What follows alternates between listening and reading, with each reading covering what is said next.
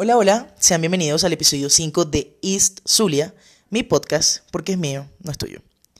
Les habla Janicer y los invito a escuchar el episodio 2, Because Random. Hoy tengo una invitada de edición especial porque creo que no tengo otra mejor compañera de locuras parentales que ella. La conozco hace un tiempo, realmente un tiempito, unos 25 años aproximadamente, forzada la cosa. Les presento a mi hermana Jailen. Hola, hola, ¿cómo están? Jailen, Jailen. Ayer tuvimos una conversación, como una sesión de recuerdos mientras estábamos haciendo la cena y realmente recordamos mucho, ¿no? Son tantos, yo creo que pienso como dividirlos en episodios porque, pues si no, esto se convertiría en una secuela del aviador. Hoy se me ocurrió tocar un tema bastante común, realmente, pero como es la intención, como desde, desde la perspectiva zuliana. Y son los padres zulianos. Es un tema que varias veces conversé con mi novio. Eh, conversaciones de esas nocturnas donde contábamos lo que contáramos. Realmente llegábamos siempre a la conclusión de que los padres zulianos estaban como más, más tocaditos en general. En Latinoamérica la crianza es fuerte o fue en aquel momento, ahora estamos en la onda de, de crianza respetuosa, pero anteriormente estaban como un poquito tocados, ¿no? Eh, y en Venezuela en general, seguramente en cualquier parte de, del país había alguno así, pero sentimos que en el Zulia se destacaban, se esforzaban por resaltar en la crianza de aquellos tiempos, ¿no? Eh, y realmente son tantos cuentos que no sabría por dónde comenzar. Yo sí. Sabes que hace tiempo recordando, ¿no? Eh, cuando estaba mucho más pequeña, yo le digo a mi mamá que voy a casa de mi abuela. ¿Mucho más pequeña o bastante pequeña? bastante pequeña. Entonces, yo le digo a mi mamá que voy a ir a casa de mis abuelos paternos. Cuando estoy en su casa, uno de carajito inventa mucho. Entonces, obviamente yo veía mucho los videos de Shakira y la cosa cuando ella se arrastraba por el piso y hacía el video y toda la cosa. Y no sé, como que uno tiene problemas pues de pequeño. Y de repente me hice unas trenzas que ella se había hecho en uno de los videos en eso eran en la frente, o sea, súper finitos, y obviamente yo tengo el pelo malo, pues, o sea, enrollado. Y cuando yo me hago esas trenzas súper finitas y tal, yo me creí una nota viéndome en el espejo y la cosa. En eso, eh, mi mamá me va a buscar porque llega del trabajo. Y ella me ve con las trencitas y toda la cosa. Yo me meto al baño rápidamente y cuando estoy en el baño eh, no hallaba cómo peinarme. Obviamente tenía el pelo, o sea, estaba como, esa vaina como pega el casco horrible, estaba todo feo pues. Y entonces empecé a, a tratar de soltarme las trenzas y no podía. En ese momento yo dije, ah, bueno, me lo voy a cortar y me echo el pelo más hacia adelante y no se me ve nada. Una excelente idea, ¿no? Entonces, en ese momento, cuando yo me estoy cortando las trencitas, me quedaron como dos tuquitos arriba, que parecían dos antenas. Entonces, obviamente yo no podía permitir que mami viera eso así, porque se puede imaginar lo frita que estaba mami, que obviamente yo veo eh, en la repisita del baño una afeitadora. Y agarré la afeitadora y se me ocurrió la maravillosa idea y me la he pasado por la frente. Porque claro, o sea, tener como los lo tuquitos ahí cortados era peor que pasarse la afeitadora, evidentemente. Entonces cuando yo me paso la afeitadora, me quedan como dos pedazos blancos en la frente. Y en eso, mami toca la puerta y me dice, ¿qué estás haciendo? Entonces yo salgo asustada y le digo a mami, no nada, en eso íbamos a salir, no sé, me invitó, me dijo, vamos a la panadería, qué sé yo. Y cuando ella me está peinando, ella casi no era rústica, que me quedaba ardiendo el casco, ella me está pasando el cepillo y de repente viene mami y me dice, ¿qué es esto? ¿Qué es esta verga? Y yo le digo, que es que obviamente yo, yo sabía lo que me estaba hablando, pero estaba muy asustada y me estaba haciendo la loca. Y eso viene ella y me dice, te estoy preguntando que, qué es esto. Y me paso otra vez el cepillo como que si no me hubiese quedado ardiendo con la afeitadora que me pasé, ¿no? Entonces viene ella y me pregunta, ¿qué te hiciste aquí? Y yo, obviamente como niña, estaba asustada y le digo yo, mami, fue mi tía Angélica que me cortó el pelo. Cabe resaltar que su tía Angélica eh, era como la archienemiga de mi mamá, o sea, era, no se llevaba muy bien realmente. Entonces, que tu hija te diga que una persona con la que no te llevas bien le cortó el pelo, verga. Fue lo primero que se me ocurrió. Obviamente mientras mami me preguntaba, yo estaba maquinando y pensando, ¿qué le digo? Pero las madres son demasiado astutas y ellas sabían. Entonces, eh, cuando yo le digo eso, mami se para, tira el cepillo en la peinadora y dice, bueno, ¿qué es la verga? ¿Qué le pasa a ella? Yo voy a ir a averiguar qué fue lo que pasó. Y se para, mami todo alterado, obviamente yo tenía los ojos como vaca pujona, asustada, porque yo no sabía qué iba a pasar. Y yo vengo y le digo en la puerta, mami, mami, fui yo. Y bueno, mami me dio un lepe que me reinició la vida. Entonces, pero fue, fue, de verdad que fue súper loco eso, pero ajá. Después de eso, al, al, tiempo, mm, no mucho tiempo. No le bastó con, con inventar eso, ¿no? Yo era muy creativa cuando estaba pequeña. Entonces. Art Attack se quedó huevón.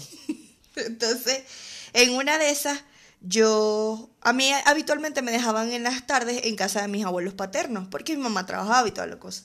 Entonces, en una de esas, mi abuelo tiene un chinchorro de los años de Matusalén, mm, de los años 1600 luz.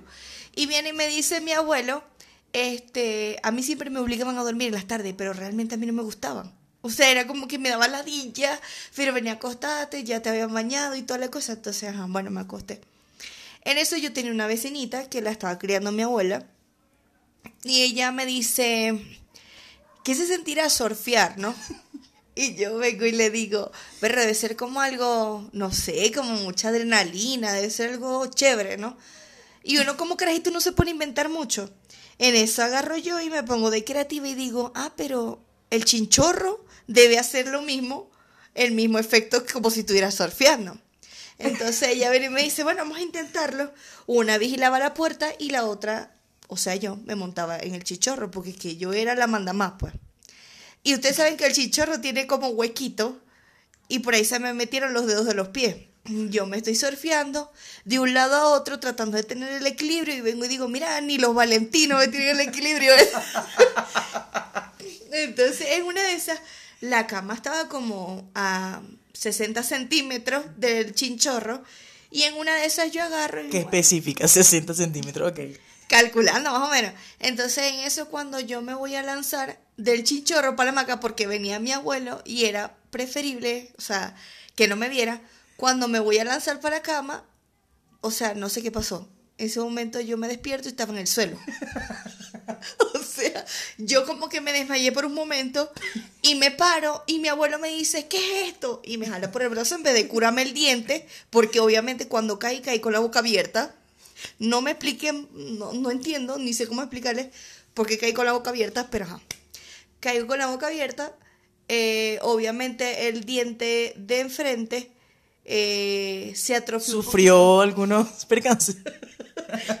y boté mucha sangre, mucha, muchísima. Entonces en eso me limpiaron, me acostaron y mi abuela entra y dice, voy a llamar a tu madre para que tu madre sepa lo que te pasó. Y vea como mi abuela estaba muy asustada, era muy nerviosa y ella no sabía cómo, cómo ayudarme en ese momento. Entonces, ella me dice, eh, bueno, voy a llamar a tu padre. Cuando yo veo que ellos están marcando el cantebe del fijo, yo le digo, no, ya va, espérate, no vas a llamar, porque vos sabés cómo es mami y tal. Y yo me, yo me porto bien, yo voy a ser obediente, obviamente. O sea, imagínense cómo que a mami no le importa que me había desbaratado el diente, sino. Me iba a desbaratar el otro. me iba a componer la mandíbula. Entonces, en eso me acuestan. Cuando me acuestan, eh, llega otra vez la amiguita mía, la vecinita, y me dice chame, ¿te duele mucho? Ven y que yo tengo una idea para curarte el diente. Y entonces, obviamente, cuando me voy a levantar de la cama, la mesita de noche está al lado y me estrellé el diente otra vez con una mesita de vidrio de que estaba al lado de la cama. Entonces, ahí pues llamaron a mami y mami estaba como toda nerviosa, llegó, me trató de limpiar porque, bueno, ella es asistente dental, entonces ella me dice, en una semana vamos a ir al odontólogo. Ella me lleva al hospital general. Cuando vamos al hospital general de Cabima, ella me dice, ajá, bueno, sentate. Yo siempre esperaba que se sentaran los demás pacientes y toda la cosa, y después, obviamente, pasar yo. Entonces, bueno, efectivamente pasó eso. Cuando me siento en la silla, viene mami y yo veo, yo le tengo fobia, pavor a las agujas. Y en una de esas veo que la amiga de mami agarra la aguja como para anestesiarme y sacarme el diente, porque obviamente el diente perdió el nervio y se puso negro.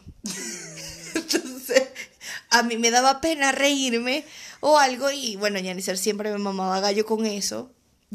Entonces, este, cuando estamos ahí y tal... Echándome para la calle.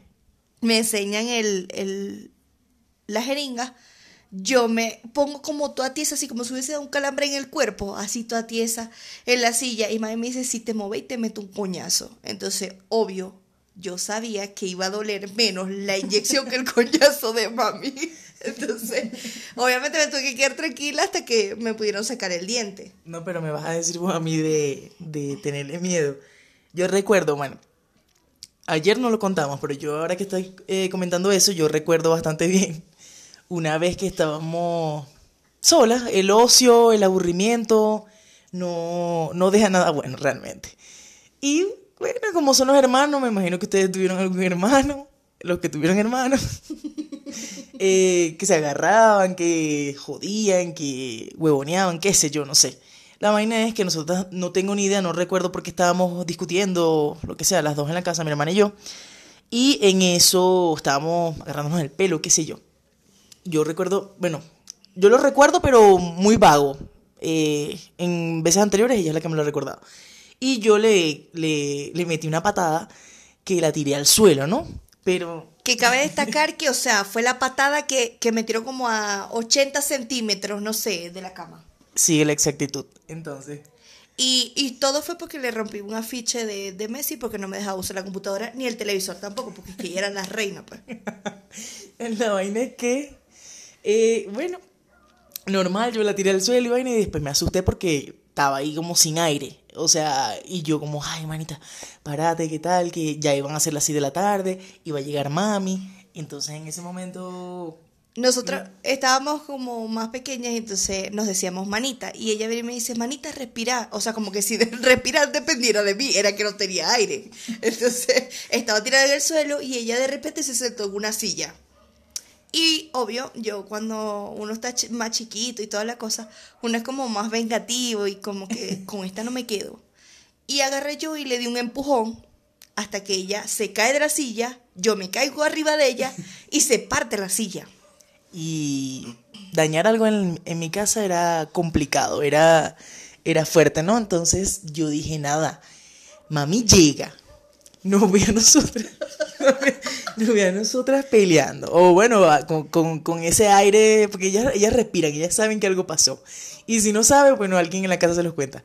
Y llega mami, nos ve así en este peo, la silla partida, nada, nos va a formar el peo de la vida o capaz, bueno, sabrá Dios qué, qué podría pasar, ¿no? Uno nunca sabía.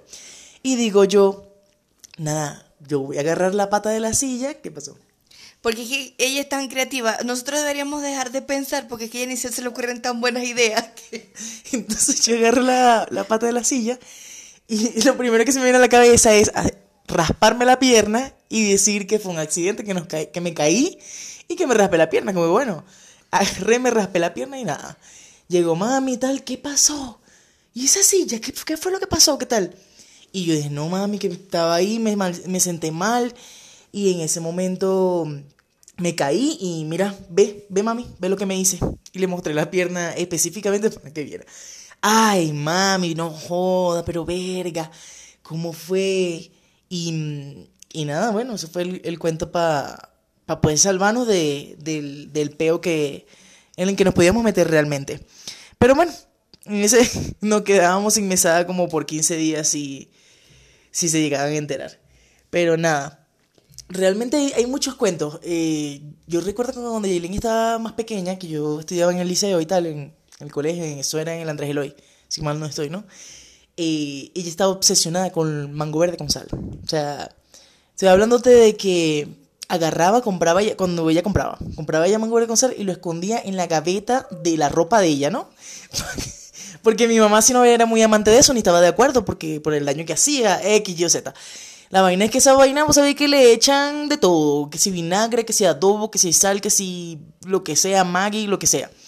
Entonces ella lo compraba y lo metía en la gaveta de la ropa para esconderlo, para comérselo en algún momento, qué sé yo. Pero en estas oportunidades eh, me mandaba a comprar a mí en el colegio para que yo se lo llevara a ella. Y no, no sé si quería contar otra parte porque realmente... claro que sí. Este, ella, como Janice es la mayor, pues obviamente yo me respaldaba en ella.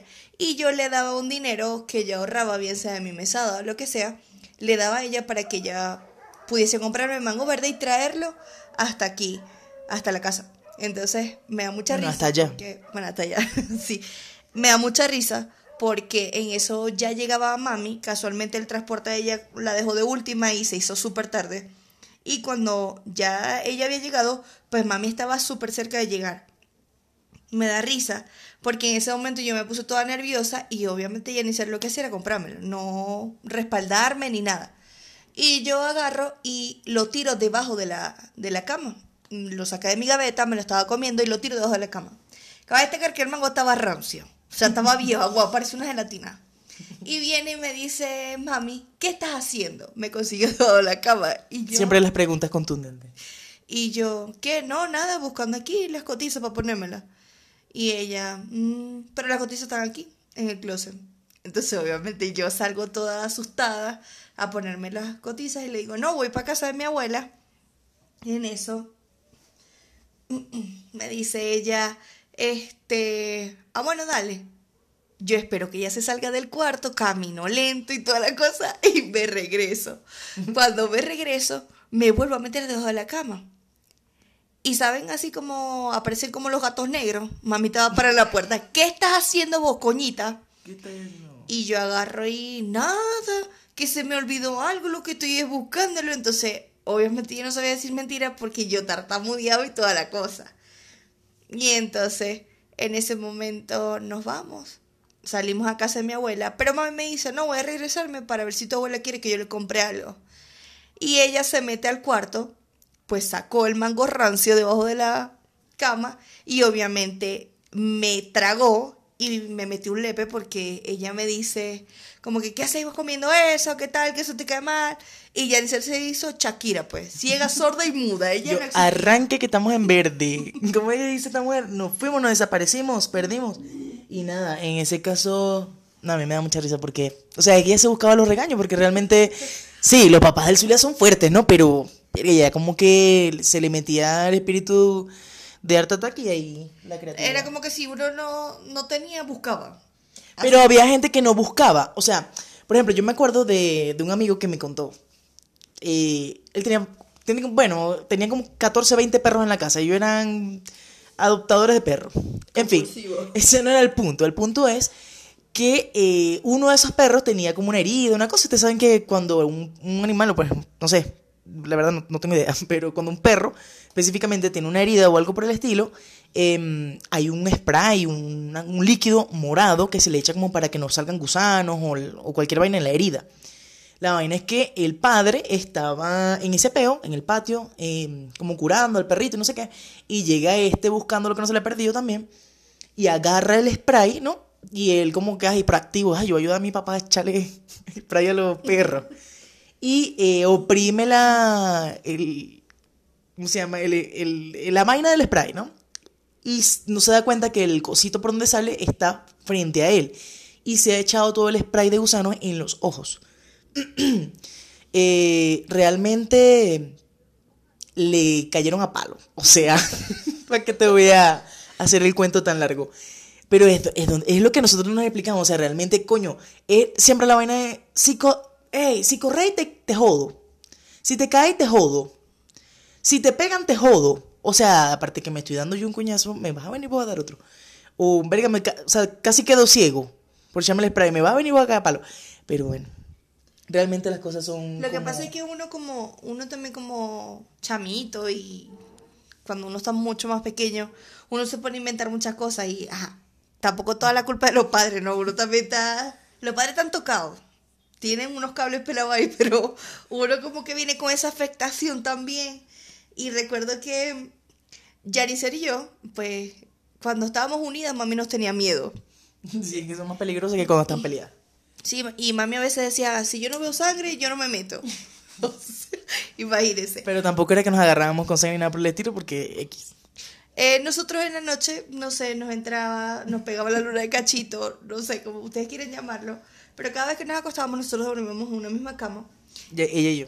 Eh, y Janicer me dice, este, me daba un golpe. Siempre No empezaba... pero empezaba vos. Sí, o sea, yo le daba un golpe, pero suavecito. Pero Janicer tiene la, la, tenía la, la mano pesada, la tiene. Y entonces ella era la que aplicaba que, bueno, a, mí no me interesa si me diste suave o me diste pasito o lo, como me diste, igual te voy a dar duro, ¿no? Entonces, imagínense, yo tan chiquita y Janicer tan grande, en una de esas, a nosotros nos pegaba era en la madrugada, o sea, en, en la noche, bueno, no en la madrugada. pero- 11, entre 11 y 12. Sí, entonces eh, yo agarraba y le daba, toma. Y era el pa, pa, pa, pa, toma, Quédate toma. No, quédate vos con el golpe, quédate vos, no, vos, tal. Hasta que de repente yo creo que mami, o sea, el tanto del pac, pac, toma, pum, pum, tal, se para mami y dice, qué bueno que es la verga, pues y agarra la correa. Ahí nos unimos, nos uníamos y agarramos la sábana y nos arropamos. Y como el cobertor era muy grueso, obviamente cuando mami trataba de darnos con la correa para que nos quedáramos quietas, no nos pegaba porque, o no sentíamos porque teníamos el cobertor. Pero, o sea, uno era ladilla, o sea, necio, intenso. Que sí, no, realmente sí. pero, pero ¿qué se hace, no? Ahorita, no sé cómo serán los carajitos, cómo son los carajitos ahorita, son, son como, como raros. Yo nunca digo mentiras, Yelena es testigo. Yo no, bueno, no, no, nunca tiendo a decir mentiras. La vaina es, y mucho menos a Elaine, ¿no? Mi madre. La vaina es que eh, a ella se le tenía respeto, o sea, respeto, miedo, respeto. O sea, el, tipo de respeto que se tenía en los 90. La cosa es que y, yo estaba en casa de una amiguita, era como 3, 4 años mayor que yo, y eh, su mamá, ella y su mamá salían mucho. La vaina es que eh, ese día iban a, salir a pasear para Quisiro. Quisiro, hasta ahorita estoy buscando dónde estaba, queda aquí en el estado Zulia, queda aquí, mírame, queda en el estado Zulia, pero pues un poquito retiradito de Cabimas. La vaina es que ella me invita, la mamá y ella me dice, ay, vamos para que nosotros vamos para Quisiro, ¿será que quiere ir? ¿Qué tal? Y yo como me encantaba estar con ella, chacho, sí, dale, vamos. Me dijo, pero pedirle permiso a tu madre, ¿no? La, la vaina es que éramos vecinos, pero eh, ella vivía detrás de las casas que estaban frente a mi casa. Entonces, para poderme ir a tiempo con ellas y que no me dejaran, yo tenía que salir de su casa, pasar a atravesar unas casas, una calle, llegar a mi casa y pedir. Entonces yo no quería pedir permiso, primero porque me daba pereza y segundo porque capaz se iban y me dejaban, ¿no? Entonces yo, bueno, me monto en el carro, yo muy foronda, ¿no? Yo digo, ay, sí, vámonos, digo yo. Y me mira la mamá de ella y me ¿Pero ¿ya le pediste permiso a tu madre? Y yo, sí, sí, ya le pedí permiso. Sí, ah, bueno. Pero yo no contaba con que ella se bajara a buscar qué sé yo en la casa y llamara para la casa. Aló, mira, este, Edicta, eh, mi abuela. Mira que nos vamos a llevar a Jennifer, que vamos para acá para que hicieron un, eh, a pasar el día y no sé qué. Eh, que ya me dijo que ya le pidió permiso a Elaine. Y mi abuela, a Elaine, ella no ha venido para acá. Desde que se fue para allá, ella no ha venido para acá.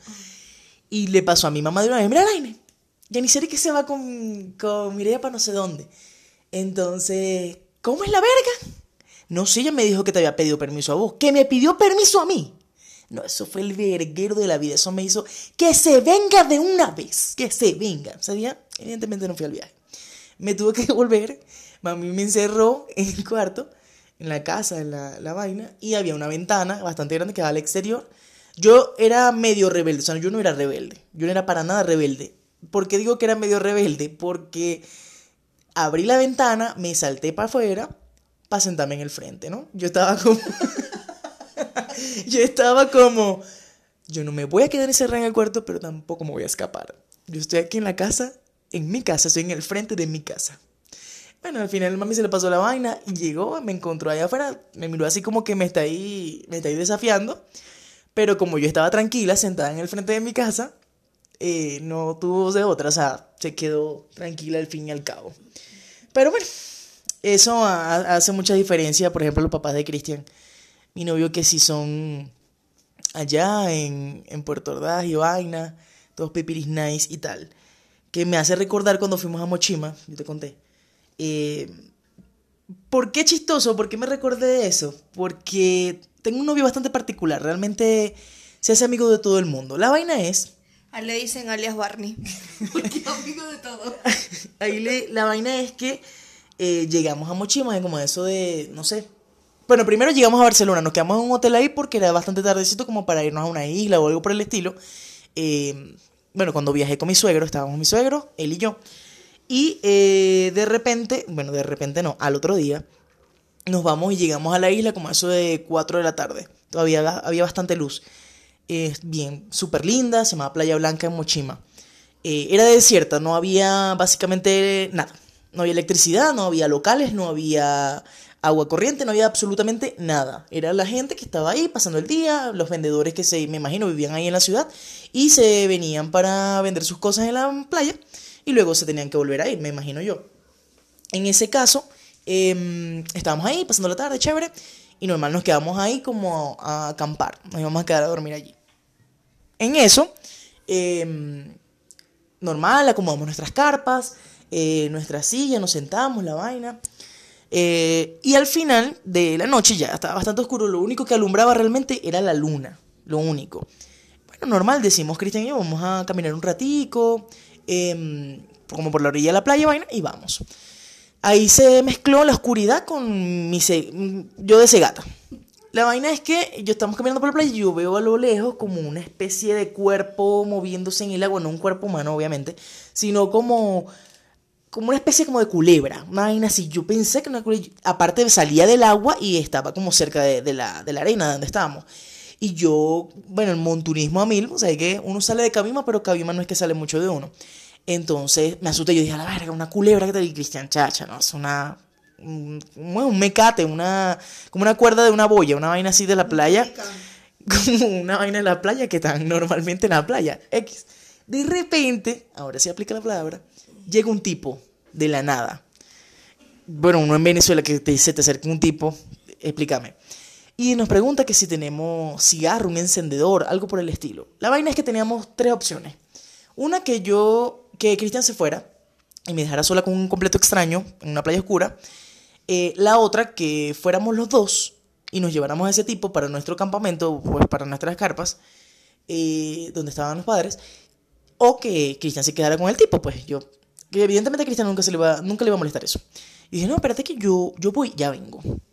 La vaina es que yo voy para la carpa eh, y me dice, yo busco el encendedor, ya recuerdo que fue un encendedor, se lo pido al papá de Cristian, entonces cuando me estoy yendo me dice, eh, epa, me dice el papá de Cristian, él, es portugués, y dice, epa, tengan mucho cuidado, tengan mucho cuidado muchachos con la, con la gente por aquí, porque por aquí se ve mucho extranjero, el portugués, ¿no? Pero bueno se ve mucho extranjero y mucha droga. Por ejemplo, aquí se, se ve mucha droga. Ten, ten pila, ojo. Entonces yo, ah, bueno, sí, sí, no se, no se preocupe. Entonces nos fuimos. Cuando yo llego al punto de la playa donde estábamos, dice, dice no, veo yo que Cristian no está. Miro para todos lados, yo asustada porque estamos en Venezuela, al fin y al cabo, independientemente de que en aquel momento no estuviese tan loca la cosa, estábamos en Venezuela igual. Eso fue por allá como 2012, 2013, no recuerdo exactamente la fecha. La cosa es que eh, no lo veo. Yo digo, verga, ¿será que se metió a la playa? ¿Será que se ahogó? ¿Será que se lo llevó este tipo? ¿Lo secuestraron? ¿Qué? O sea, yo no, yo estaba cabezona realmente. Y miraba así como se gata para la playa, como tratando de ver porque no era que viera, ¿no? Pero yo dije, bueno, por lo menos para que digan que si está ahogado, para que digan ya ni se intentó buscarlo. Entonces me asomaba así y, y nada. Veo para, para todos lados y todo se ve como oscuro a lo lejos. Estoy hablando de que yo pasé ahí, como, yo estuve ahí como cinco minutos, no sé, mínimo. A lo lejos yo estaba para, paralizada, o sea, la montonés me paralizó y yo dije, ¿qué hago? ¿Dónde está el otro? A lo lejos se ve como una, una luz, una fogata, una cosa, y veo gente. Yo digo, bueno, voy a ir para allá, no me, me no, o sea, no me queda de otra porque no me voy a volver a donde están sus padres a decir, ay, mira, se me perdió, no sé qué se hizo, o sea, era como alarmarlo, X. La vaina es que digo, no, yo voy a ir para donde está esa gente y a preguntar, verga, no han visto un muchacho, tal, no sé qué, así asado. Y llego yo Y de repente lo veo a él bebiendo cerveza con la, había un poco de gringo, un poco de europeo, un poco de no sé dónde, y estaban gritando y que Tomas, Tomas, Tomas, Tomas. Y yo dije, yo dije, venga, ¿será que están como que toma, como que toma cerveza? Y Cristian se acerca y me dice, no, es que yo les dije que me llamaba Cristian y ellos piensan que yo me llamo Thomas. Entonces empezaron, Thomas, Thomas. Y yo, hola, ¿qué tal? Entonces me dice, no, mira, ella es mi novia, dice él. Novia de Thomas, novia de Thomas, no. Qué risa, pero bueno. La cosa es que apareció, estaba ahí. Em, fue un susto, menos mal, y así, pero son cosas que pasan realmente. Hasta de grandes inventamos. Total. Ahora te tengo un cuento yo de los perdidos, ¿no? ¿Cómo así? O sea, y que mm, Franklin, mi esposo, estábamos... ¿En dónde? Él comenzó a, a, trabajar en una zapatería y me da mucha risa. En Jump, se llama Jump la zapatería que estaba en Costa Mall. Eh, en Punta Gorda. Bueno, está todavía.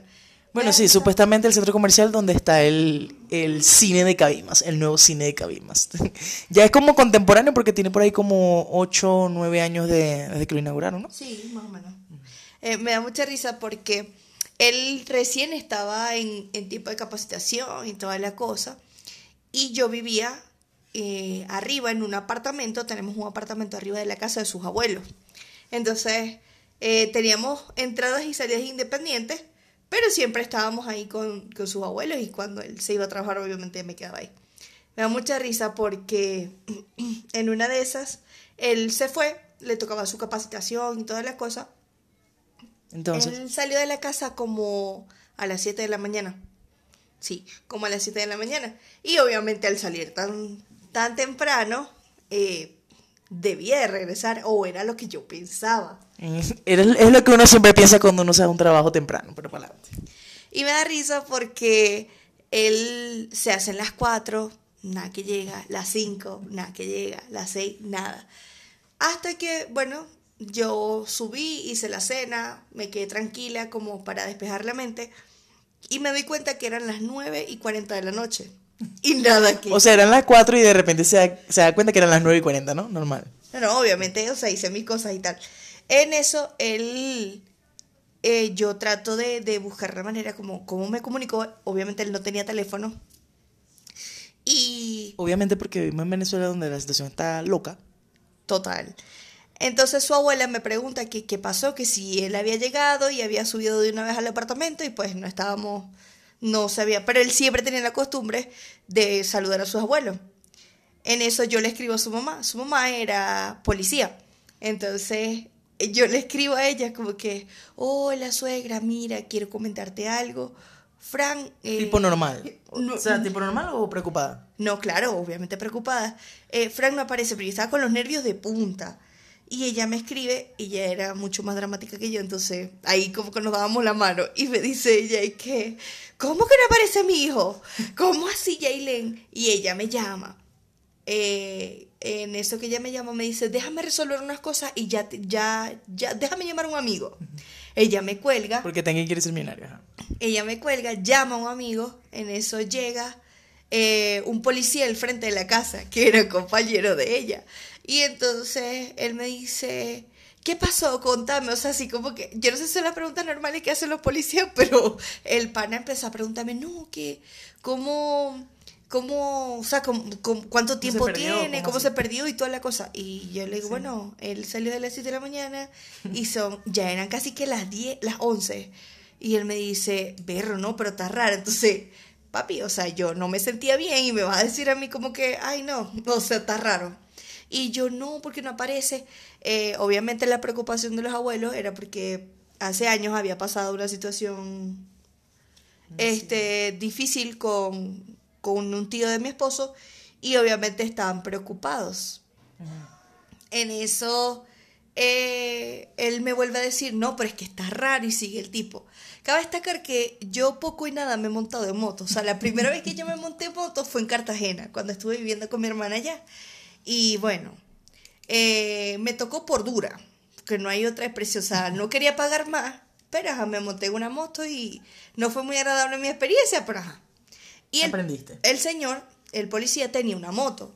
Entonces yo no, no me pregunté entre la desesperación, la cosa, el susto, que yo no sabía dónde estaba, habían pasado demasiadas horas, me montó en la moto y él arrancó, o sea, y yo iba sentada, literalmente tenía las nalgas casi que afuera de la parrilla de la moto, o sea, de otro nivel. Y él arrancó y tal. Cuando Costa Mall quedaba como a 10, 15 minutos, más o menos, caminando.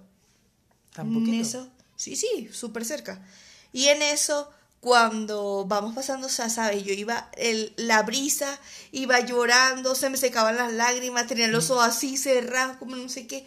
Llegamos al comando de la guardia y él me- de la policía, perdón, y me dice él, no, no, le dice unos compañeros, si pasa algo, yo los llamo para que ustedes estén pendientes ahí y toda la cosa. Y bueno, arrancamos que el comando de la policía quedaba vía a Costa Polo. O sea, imagínense el show. Y en eso, cuando estamos yendo vía, viene y me dice el policía, ¿qué? No es ese. O sea, imagínate, yo tenía los ojos cerrados por el- la brisa. Aparte, estaba llorando, tenía los ojos aborapados, no, no se me veía absolutamente nada. Pero la búsqueda, ¿cuánto tiempo aproximadamente duró? O sea, desde que el tipo estaba insistente en que, que era raro, que era raro, porque, coño, lo que haría yo no sé, es como tratar de calmarte, ¿no? Mm, duró como 15, 20 minutos más o menos, porque es que era relativamente cerca, o sea, duramos como 10 minutos en la casa explicándole toda la situación y él diciéndome que era raro porque que ese muchacho es de su casa y como viven cerca de que... vi- No, si no vivo. conocieras a tu esposo, entonces. Entonces ella así como que, sí, pero un calo, un calo, movelo, ¿me entiendes? Y esa es la desesperación y la cosa. Oye, qué raro, un policía así, inepto. Bueno, ah, En eso, eh, cuando ya estamos yendo vía Costa Mall, pasamos una bomba que está antes de Costa Mall. y cuando de repente me dice él, mira, ese no es, ese no es. Y yo tratando de ver, obviamente yo uso lentes también. Y yo con lentes me cuesta ver. Y sin lentes, bueno, no veo. Entonces, estábamos en la misma parte que estaba llorando y tenía los ojos hinchados. Entonces, cuando de repente, yo, ay, sí, sí es, sí es. O sea, mira, como que me volvió el alma al cuerpo. Y yo me bajo de la moto, o sea, yo me tiré, literal me tiré como los policías.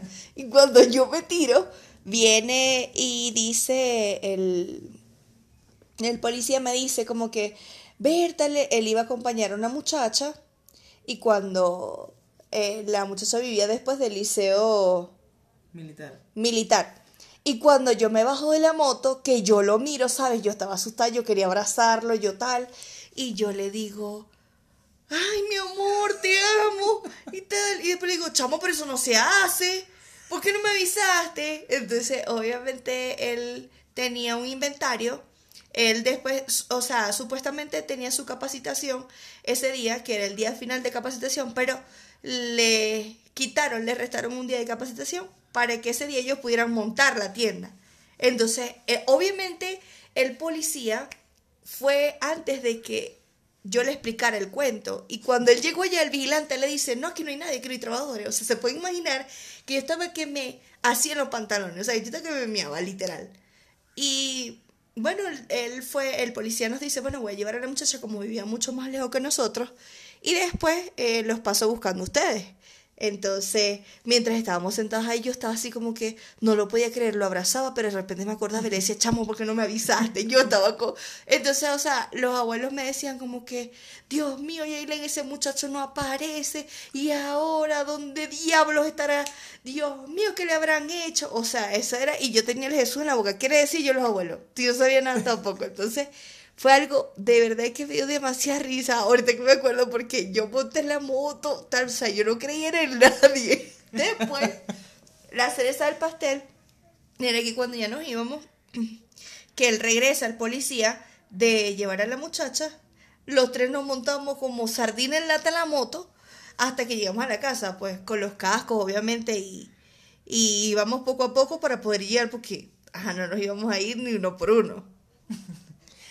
Bueno, sí, después de decir, obviamente, unas 238 veces en el podcast, eh, obviamente espero que lo escuchen, eh, que lo recomienden si les gusta, que lo escuchen cuando se estén bañando, cuando estén cocinando, cuando estén jugando GTA V, cuando estén haciendo lo que les da la gana, cuando les dé la gana, y pueden escuchar en el orden que también les dé la gana. Y pueden seguirme, ya saben, en nuestro Instagram es Zulia, en el mío que es Serga. Eh, tengan una buena noche, espero que les haya gustado, que estén muy bien. Hasta el próximo episodio. Adiós.